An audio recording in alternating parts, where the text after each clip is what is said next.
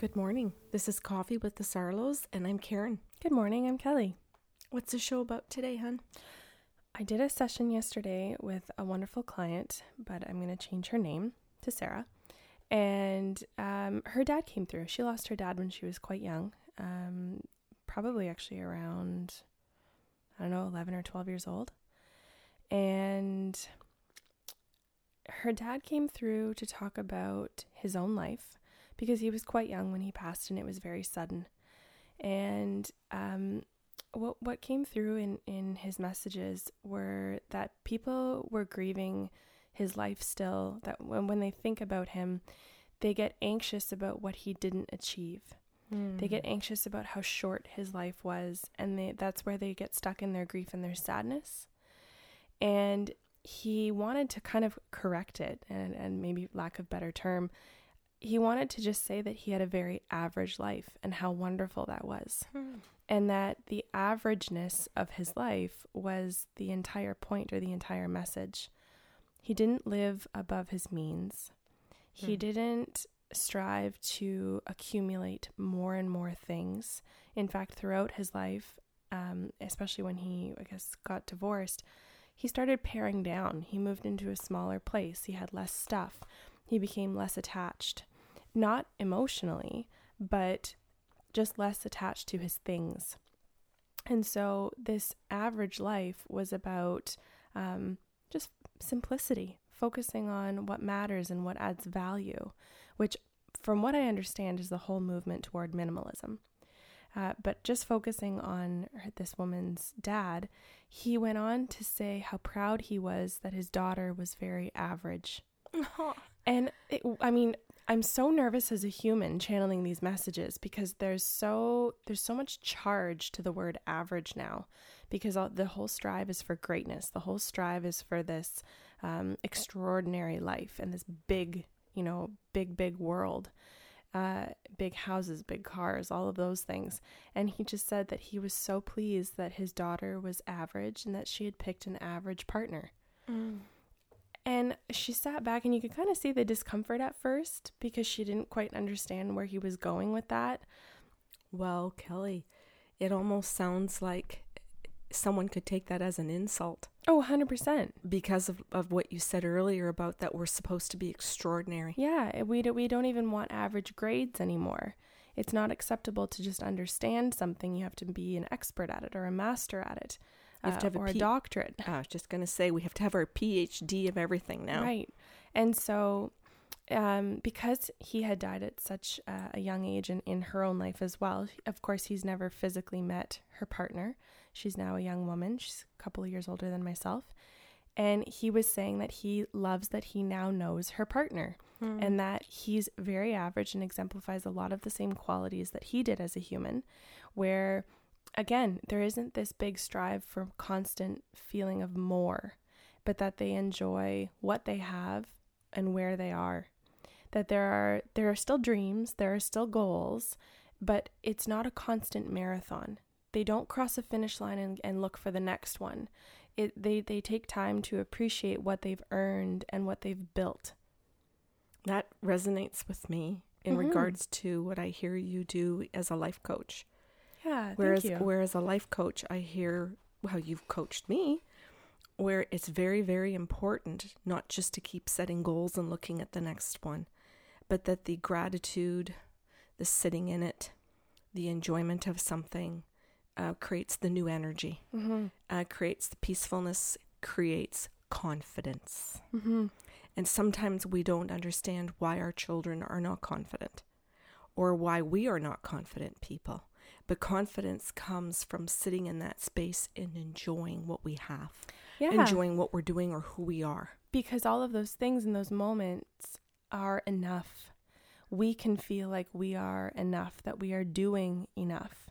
And when we're constantly running for that next finish line, there's this consistent feeling of anxiety that we're never doing enough, we're never achieving enough. Yeah. Which means we obviously aren't enough if that's not the case, or if that's the case. That can even come into play in when someone goes through a divorce and has to start over again. And or someone stepping out and going to university or college, or just starting a job, or quitting high school, or quitting university or a job and beginning again. That when we're in that time, we have to start new goals, and it can be exciting / nervous / anxiety / depression. So there can be a whole bunch of things that get tied into that if we don't sit in what you were talking about, where when we accomplish one thing, we have to sit back and really be grateful. Yeah. So this is another really cool thing that he brought up. And I had to pause once it came out of my mouth to really understand what he was saying. He said, I'm stumbling over my words here. When he was being grateful that both his daughter and now his son-in-law are average, he said that he was thankful that a part of this averageness means that you don't attach your identity to your job. So neither one of them are defined by what they do in terms of earning money. And why that's so important is because when they come home from their jobs or their careers, there isn't this feeling of, I have to do more work from home. I have to continue doing these tasks that contribute to my job because it is who I am. There isn't a loss of identity when they leave work, right? So consequently, when they come home, they can actually enjoy the show that they watch, the garden that they plant. They can enjoy all of the ways that they spend their time.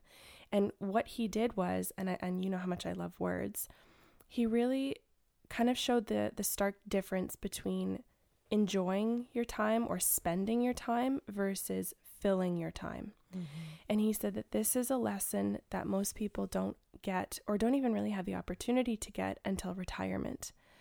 But there's such a crisis for the people who have wrapped their entire lives in their career, their identity in their career, that in retirement, a lot of people panic because they don't know how to fill their time.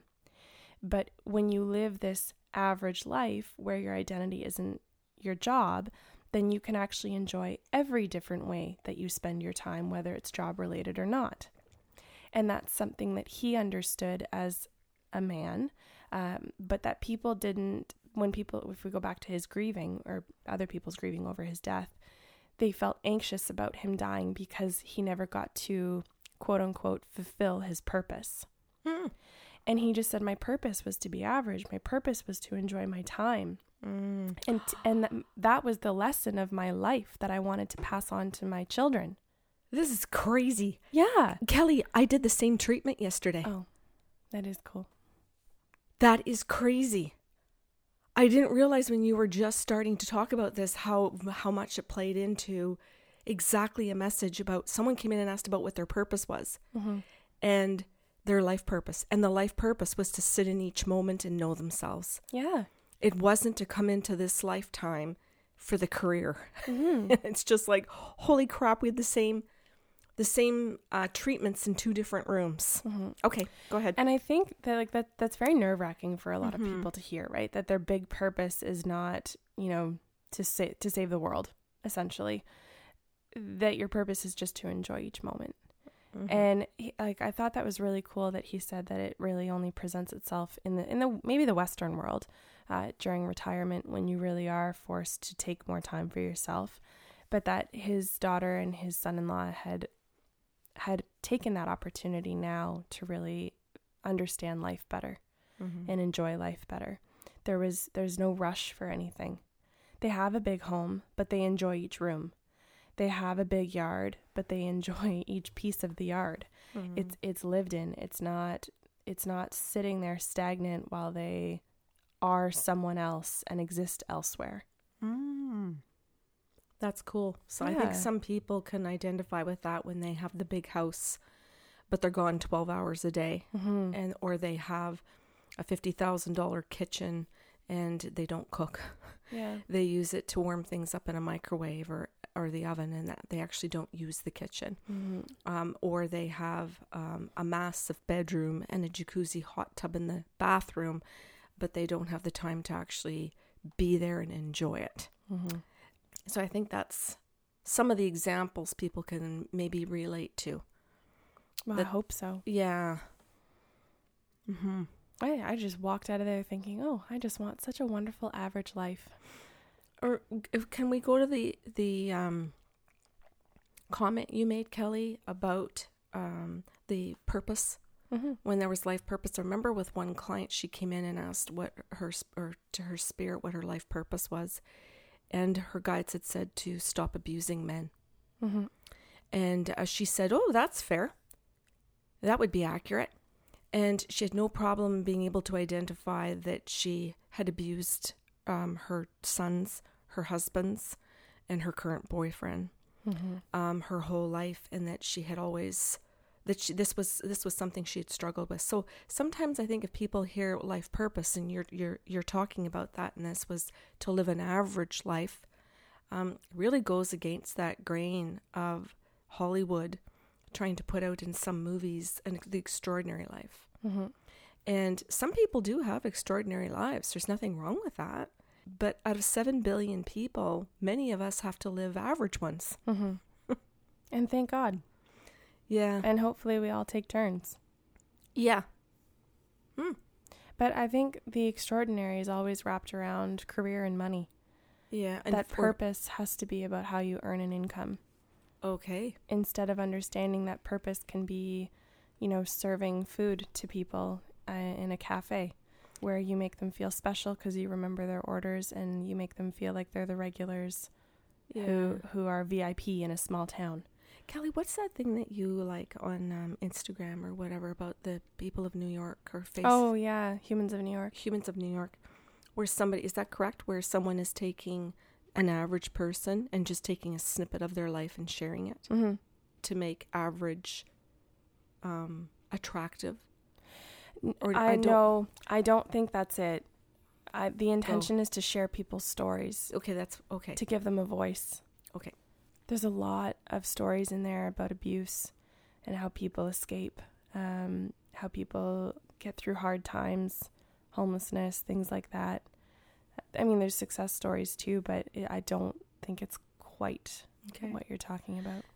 So extraordinary comes in different ways, right? I think extraordinary comes from connection. Yeah.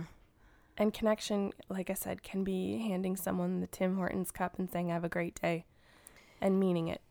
Yeah, and I think some people actually really do get that because they want to go to the same Tim Hortons every morning on their way to work. 100%. They want to see the same smiling face. They want to know they're going to get a consistently good, well, whatever you quote to be good coffee. You want that feeling of familiarity and importance. Yeah. Whether you're single or you have family at home. Mm-hmm. But like you say, it's all about being connected. And for many people...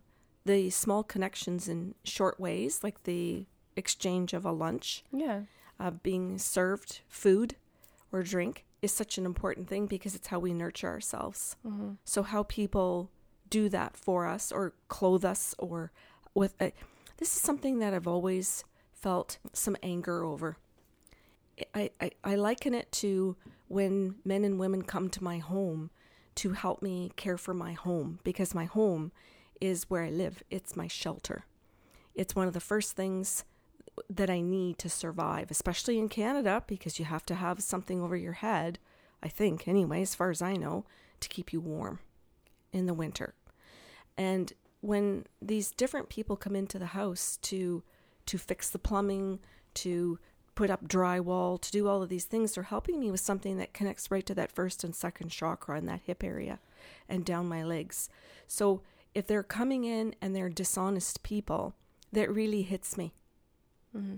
If they're unkind, if they want to take advantage. And as you know, that has happened several times in my life. However, I've also had the very opposite of that as well in North Bay, where I've had extraordinary people come in to help me with my home and my land, mm-hmm. working my land, my yard, where they make me feel safe and loved. And I appreciate that. I really value those people. They go. Their names go up on my fridge. Mm-hmm. They're the ones I give to all my friends. Mm-hmm. I think, and here again, maybe people listen to this and they think, okay, the handyman who was kind and honest is the extraordinary person. Okay, But you could also argue that they're the average person, and that the extraordinary piece of this is the appreciation that you have for those people. Yes. I think the piece of extraordinary is in your gratitude as an individual. Is in the treatment. It's in the energy. Mm-hmm. The average life, the average interactions and tasks that you do are important, but the extraordinariness is part of your personality, your inwardness. Mm. The thoughtfulness mm-hmm. that leads to, well, that's part of the emotions, and it's about choice. Mm-hmm. It's about how you want to perceive things and how you want to share what you perceive. Yeah, and I think, a lot of people think, okay, well, they just did their job. Mm. And it's like, okay, but if you choose to step up and be extraordinary and express gratitude for how kind they were, how clean they were, how considerate they were, what a great job they did, and how appreciative you are of how things now look, that they're fixed or they're fixed up. That expression of gratitude, which is the extraordinary, then kind of does that infinity back to the handyman or the handywoman to let them know that their purpose is fulfilled.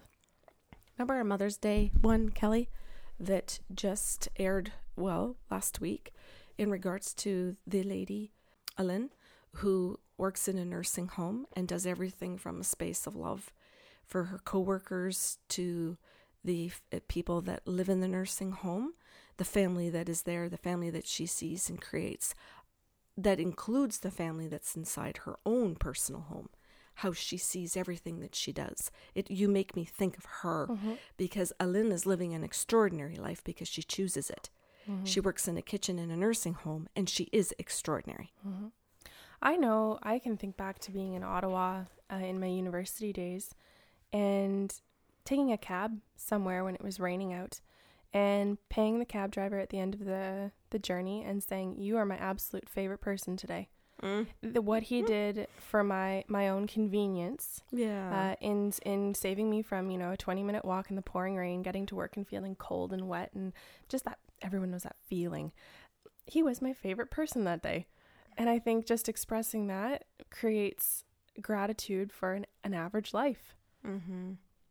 I think that's the momentum that we are often missing. Well, it comes back to this soul who's crossed over, who sees that. When he's reflecting back on his own life, when he's mm-hmm. watching his own review, if we want to call it that, when he's sitting with his own spirit. Can you imagine sitting in your own spirit with your guides on the other side and delighting in the fact that you were ordinary and that because of it, you felt extraordinary? Mm-hmm. And I think that's what Ellis Gray was trying to teach Meredith, just for a Gray's Anatomy plug here. Right. Yes. Yeah. And I hope as each person hears this, if they're, if they've got part-time jobs, if they're running, or if they're the CEO of a company, how you see and feel and treat each person. Mm-hmm. Do you sit in a position that might say that you're an extraordinary person because you're the CEO? Or are you still ordinary? Do you still connect to everybody on their level? Mm-hmm. Or have you come outside of that? Into thinking and believing that you're so extraordinary, you don't know how to connect anymore. I think of the stories I hear where Reba McIntyre introduces herself to everyone she meets. She says, "Hi, I'm Reba." It like she needs a fucking introduction, but embracing that averageness of her own life, so that there, like you say, there is connection. There isn't a feeling of this is extraordinary or I am extraordinary mm-hmm. and above all of what you are doing to make it possible. You're joining them on their level. Mm-hmm. I love what he was sharing with his daughter. Mm-hmm. There's so much love in all of that. And there's self-love. I don't just hear that there's love for other people, mm-hmm. which is what he was telling his daughter that his purpose was to learn to connect and to love other people. But he was enjoying his own experience as much as he can. Yeah. And I think that's a very big thing to hear because so many of 7 billion people do not have everything to be extraordinary. They don't have what North Americans might consider extraordinary lives. out of 7 billion people, several billion are poor. Struggling, mentally not well. Yeah. Oh, I see what you're saying too. Some of us don't have the mental faculties to be what life deems extraordinary. Mm-hmm. Right? Mm-hmm.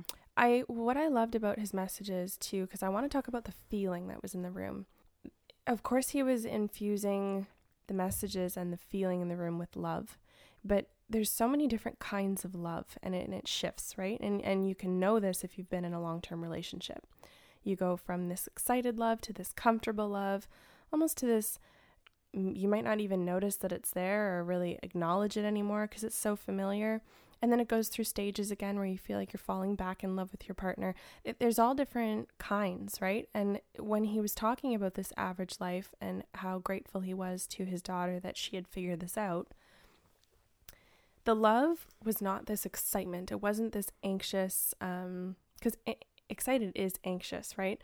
There wasn't this feeling of jittery excitement. There was space. There was space in the room to breathe. It was this peaceful love where she could just sort of sit back and sink into her chair and feel peaceful. And that means there's respect in the relationship then. Yeah, and like there's patience, there's kindness, there's, like you say, respect, and there's also integrity. Okay, so can I jump in for 2 seconds and say, and I don't know why, I hope maybe somebody just needs to hear it, maybe I do too, is there respect in your relationships? And if you don't have self-respect, maybe this is that invitation to be ordinary so that you can sit and be respectful of your own thoughts, and feelings, and beliefs. And figure out if the person or persons around you respect you. Because I think a lot of people sit in work environments are not respected by coworkers and think this is going to be the job for the rest of their lives. Mm-hmm. And that they're not respected there. So how does that affect you? Mm-hmm. If you're not. So there, that, anyway, I don't know where that just came in when you were talking about all those qualities. Well, I think that's the struggle with being average. Mm-hmm. You then don't feel like you're doing enough if you're not respected for what you do or you don't have self-respect for what you do. Mm-hmm. There's that feeling of I need to pick another goal and achieve more or get out. Mm-hmm. Right? Well, and I think about an ordinary life as a partner to somebody. You're talking about sitting in this peaceful, well, I won't say peacefulness yet, but you're talking about being ordinary in all kinds of ways. Mm-hmm. That to me then means that there's a deep level of respect for yourself and for the partner and that they feel that towards you. Mm-hmm. Because without that respect, we're still always searching and yearning for something. Mm-hmm. And you know what? It takes me back to episode 20 with Andrew Morrison when he's talking about his company, the Escape Movement. And I hadn't been exposed to this way of thinking until he came along, until I had read what he was doing with his company, because he talks all about really embracing and loving your 9 to 5, mm-hmm. right? But then he also presented, and that sort of goes with what we're striving for in extraordinary, right? Is making your career your purpose. If you're going to work, making sure you love it. But then he had this flip side argument that if you can't be in love with your 9 to 5, can you be in love with your 5 to 9? Mm.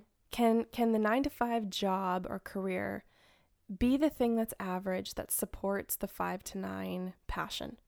Oh, and yeah. That is a wonderfully average and extraordinary life. Right. Right. So if you can't enjoy your work and be extraordinary at it, can it still be enough so that in the after hours you can have totally. That? Yeah. And I think a lot of people maybe can understand that if they had to just sort of get through school, right? It wasn't something they loved. It was a shitty way that it was presented. Teachers aren't enthusiastic, whatever, where you can just sort of do the thing you're good at, punch the clock, but maybe you are in a job that lets your mind wander, that you can be imaginatory through the entire day. And when you punch out, you get to go home and make the incredible meal that you've been dreaming about all day, or you get to walk by the ocean or the lake at the end of the day with your best friend, which is your dog. You know, that isn't filling your time. That's now enjoying each piece of your time. Mm-hmm. Mm-hmm. I just there's a freedom in that. And yeah. I think people, like, we're constantly told that the 9 to 5 is what makes us almost captive, right? And not the good way. Mm-hmm. And I just don't think, well, especially hearing Sarah's dad, it just doesn't have to be like that. It's something that so many of us are looking for. It's peace. We go to yoga to see if we can find it. Some people go for walks by the lake to see if they can find it. They pet their dog to see if they can find it. And maybe we can in those three examples. But what you're saying is can we still find that in all of the other ordinary things that we do? Mm-hmm. So if my ordinary is gardening, because I'm not an enthusiastic gardener, then can I still be in that ordinariness of gardening, but find my own headspace? Yeah. I've said this. I started the part-time job at Tranquility Spa, and my head goes into a million places when I think of, is this successful? Is this something I'm proud of? Is this who I really am? All those big, extraordinary questions. And when I sit down and I think it's a receptionist position, and how many people think that that's a starter position or that you're supposed to aspire to more, I take away those labels and I sit at the desk and think, fuck, I love schedules. Oh my God, I love booking appointments. I love juggling the schedule and making things fit. I love the organization, the drawers and all the Post-its. And I can sit and be there for 3 hours in a day and just think it fulfills that OCD part of me. Oh, right? Yeah. And so I get to walk in. I get to enjoy the averageness of the job and that it kind of caters to that piece of me that I want organized. Mm-hmm. And then I can leave. And then I get to pet my dog. And then I get to be with the people that I love. Mm-hmm. There's something wonderfully average in that job that just fulfills me. Well, I think in every lifetime, if we look at a soul over a period of lifetimes, so maybe 15 or 30, we're not there's not going to be a likelihood that we pick being having a career where we have a PhD in all 15. Mm-hmm. So because that would be out of balance. So we pick these different lifetimes to have these different experiences. And we have to remember in the lifetime when we pick the PhD in history or art or whatever it is that we do, where we think we're in that big career, I'm an architect, and we think that's the one, we really hit it, I'm a nurse, I got here, that in other lifetimes we picked picking garbage. We picked maybe a life where we had cerebral palsy and we couldn't even move. Mm-hmm. We picked another life, perhaps where we had 20 children and we had to farm the land and take care of 20 kids all day. Maybe we were a farmer in that life, mm-hmm. and that we lived in different cultures. Mm-hmm. So perhaps in another culture, most of the day was spent walking up and down the mountain to get the water. Mm-hmm. And there were all of these different things. But what did we do when we were carrying that water up and down the mountain? Were we one with nature? And what does one with nature even frickin' mean? Mm-hmm. We might not even know it anymore unless we had to do it all day, every day, and then really understand that we are with the rocks. I love it. And can I go in a different direction too? Because you talked about not having that PhD in every life. And I know this goes into past lives and soul contracts and all in a very much bigger perspective. I think about when you talk about the lifetime where people had 20 kids and farmed the land, right? Mm-hmm. And if they've done that in a couple lifetimes where they constantly had big numbers of children, Eric and I sat down and had a conversation yesterday where he said, I'm really afraid in this relationship that I'm too selfish with my hobbies. And I sat there and I thought, well, perfect. We've chosen a lifetime together where we don't want children and you can afford to be selfish with your hobbies. And maybe that is balance in this lifetime. Mm-hmm. And because I think a lot of people go toward, well, you need to be a balanced human being. You need to be a kind and considerate human being. You need to be selfless in order to be considered good. And that's an extraordinary life, right? And I just think, no, that doesn't always fit. Mm-hmm. I watch the way that you are selfish with your hobbies. And I think it's beautiful, mm-hmm. the way that you don't give up your walks in a day. You don't sacrifice being at the gym. You don't sacrifice making a good meal because that is how you choose and want to spend your time. Mm-hmm. Mm-hmm. Walking is not a filler for you putting on those running shoes and being by the lake is not filling your time, and it's not an obligation. It is something that fills you up. Yeah. It's a priority. Yeah. And I salute the selfishness in that regard. And that would be the self-care. So some people, I think I read one day, Kelly, on the internet. I don't remember where I got the definition of selfish, but it originated. Don't know if I'm going to get this exactly right. This will be fun. But it related to selfish originally meant to take care of oneself. Mm-hmm. It wasn't actually to take care of oneself at the cost of neglecting others. And recently, and I don't know how recently this has been actually, maybe decades, as opposed to hundreds or thousands of years, selfish has had a very negative connotation, mm-hmm. meaning to the exclusion of or to the detriment of others. Mm-hmm. It's hinged. Those two things are now hinged together. Right. And now we've come up with the word self-care to distinguish ourselves and separate ourselves from the word selfish. Right. But I have heard many times where people make certain comments about single people being selfish, mm-hmm. and because they have too much time, because they don't have responsibilities. Oh, I'm throwing out all these cliche things right now. Right. And I'm saying it purposely, and I'm really hoping people who have done this to other people listen. Because you need your ass kicked. Yeah, and I think you're talking about cliches, and I can feel the anger burning in my stomach. And hopefully, it goes from both sides, that the people who are saying the cliches feel the burning because they're angry about them, and then the people who are being accused of those cliches feel the anger in their stomachs as well, because this is something that needs to be resolved. That's right. If somebody is single by choice or not. Some clients have come in here and they're 70 years old and said, am I ever going to have a partner? I'm 70 and I've never been married. Mm-hmm. Well, why would they ever get pegged with being selfish their whole life? Because they didn't have a partner or children or pets that they had to care for. Well, too picky. They're too picky. Yes, they're not. Because those life paths were written that they were to be single. That had nothing to do with that they were too picky, that they refused too many people. Some people didn't even have dates. Remember some clients who've come in their 70s and said, I haven't even had dates in this lifetime. What happened? Mm-hmm. And they get pegged for being too this, too that. What I'm trying to say is that they need to have their own space to be able to care for themselves. Yeah. To be able to make their own choices without being judged in negative ways. That's what I'm saying. So they are living ordinary lives. Maybe some of them are living very extraordinary lives because they are learning in being single how to connect to other people because they don't have a draw or a pull by children or a spouse in their life. So they have an opportunity to be present and to be engaged because their mind isn't full of other responsibilities. Mm-hmm. So they have a wonderful gift in their ordinariness to everyone around them. But it's also for them to be able to enjoy in their own life. We don't come through and have 30 lifetimes and pick marriage maybe in all 30.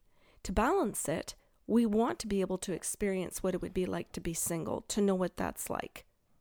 Or to experience partnership without obligation. Right. Yes. So you can even have where you have partners and maybe many. Yeah. Maybe many. I remember saying to one client that I understand that you should be on your fourth partner right now. And she just looked at me and she just giggled. Mm-hmm. She goes, well, this is really, really good. I want to know why you would say that because you're right. But why would you say that I should be? Yeah. Because so many of my friends make fun of me. And are mean to me about that. They make little comments mm-hmm. that I'm out to get one more guy. Can I ruin one more man? And it's like, what? Mm. Can you ruin somebody? How mean of all of those friends when this was what was written in her life mm-hmm. that was supposed to be ordinary for her.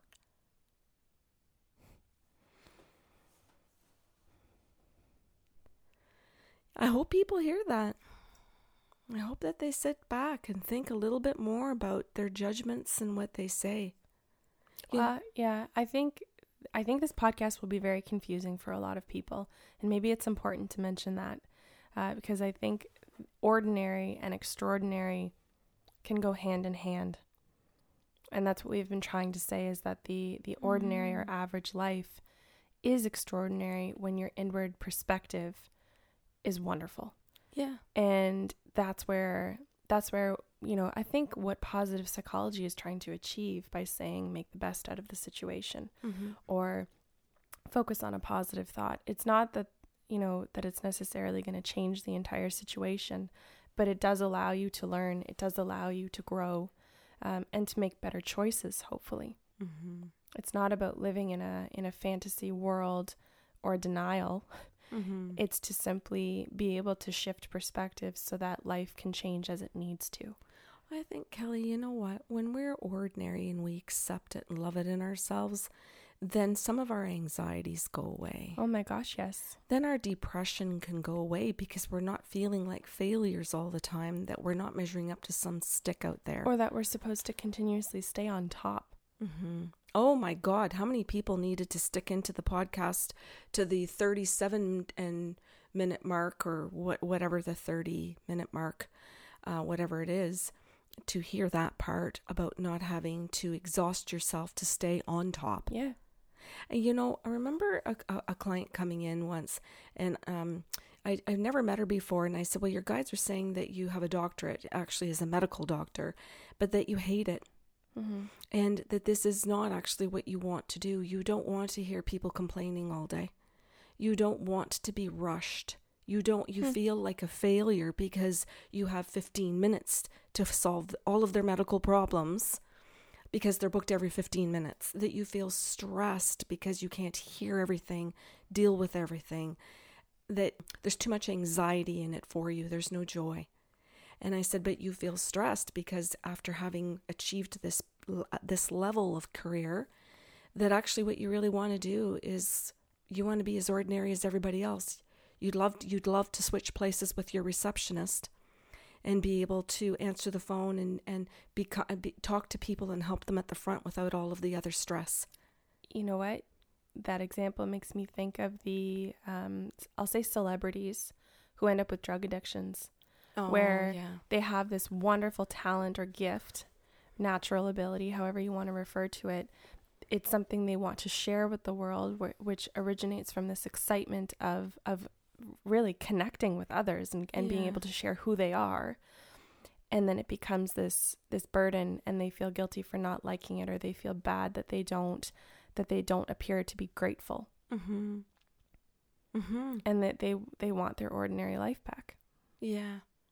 Oh, I like where we just got with that. Yeah, we blow things up to desire the extraordinary when average is what most people really deeply desire. Yeah. It's stability. Yeah. There's comfort in it, and it's not the same as settling. It's stability. It's safety. I think I'm there. Yeah, and it's understanding, truly understanding love. Yeah. When we go back to explaining that we hear people's thoughts and that it always boils down to one of two belief systems, whether or not you believe you're loved and whether or not you believe you're safe. That is the average life. Mm-hmm. That is what is truly extraordinary, is having both of those things. And it's what people want to take away when they go to war. It's what people want to take away from other human beings, those core things that are fundamental. Right. Mm-hmm. Well, I'm thrilled that that this show is about an ordinary life, and that it came from a dad to his daughter to say how his life was ordinary in all of the best ways possible. I don't know if this is important, but I'm just gonna mention it. She's getting married on the weekend, so by the time people hear this, she'll be getting married to her average husband. And the dad was coming through just to be channeled before her wedding, to say, I love you, to say, I see him, and that this is a beautiful average life. Oh, I love that. Okay, before we end too, Kelly, it is I think it is what we are trying to achieve too when somebody has a sex change and says, this is my ordinary. Yeah. That this is where I'm comfortable. This is where I sit and feel like an ordinary person. And that sometimes we have to go through a lot of discomfort and change. And I picked a sex change because it's an obvious change. It's a physical body change to say, but this is what I am and this is who I am if I'm me, if I'm ordinarily me. Yeah. But to be this other person isn't my ordinary. That's an extraordinary, difficult life. Yes. Trying to be ordinary. Yeah. Because they're trying to fit into their own skin. I don't mean just into society and its beliefs, but to sit inside themselves and to feel their own level of, this is how my cells vibrate. I feel better when I'm female.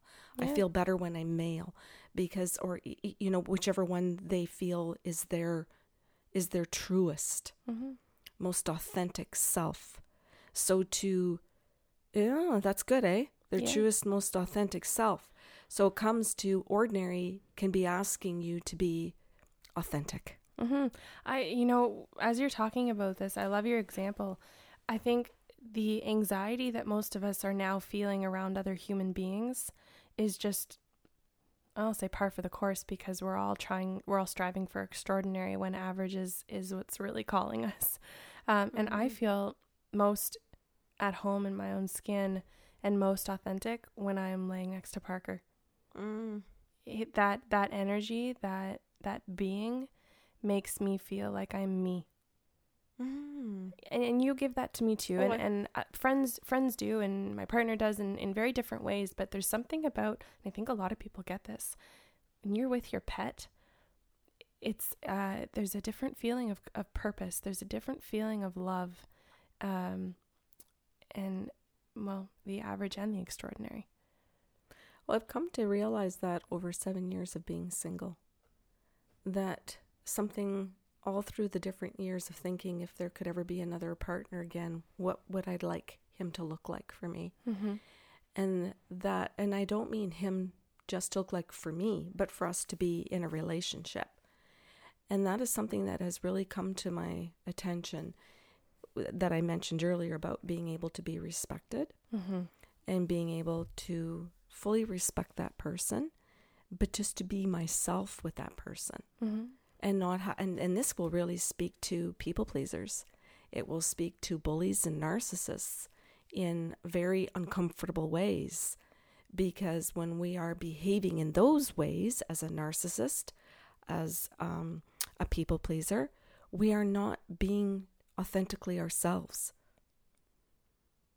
And sometimes we're very afraid to be that because it is ordinary. And we think in order to be loved by somebody, we have to be extraordinary. Be everything to them. Yes. So go people please them or go change them. That was a really interesting conversation. I didn't realize it was gonna, when you first started talking about him, I didn't realize it was going to come into all of these different types of discussions about different situations in life. And I'm glad it is. Yeah, that's what it needed to be. Thank you. Yeah, I was just going to say thank you to you too. Do you want me to wrap it up? Go ahead. Okay. Well, thank you for listening today. Kelly and I, Kelly, you referred them to some other podcasts under archives. Yeah. On Coffee by the Sarlos. Coffee with the Sarlos, sorry. On our webpage, bysarlo.com. And just also to let people know who are listening that we have a second podcast show called Sips of Sanity on the site as well. That's under that tag, Coffee with the Sarlos. Yep. It's the drop down. But if you are listening and you want to respond to today's show or to ask Kelly and I questions, please email us at info@bysarlo.com. And thank you. Have a wonderful day.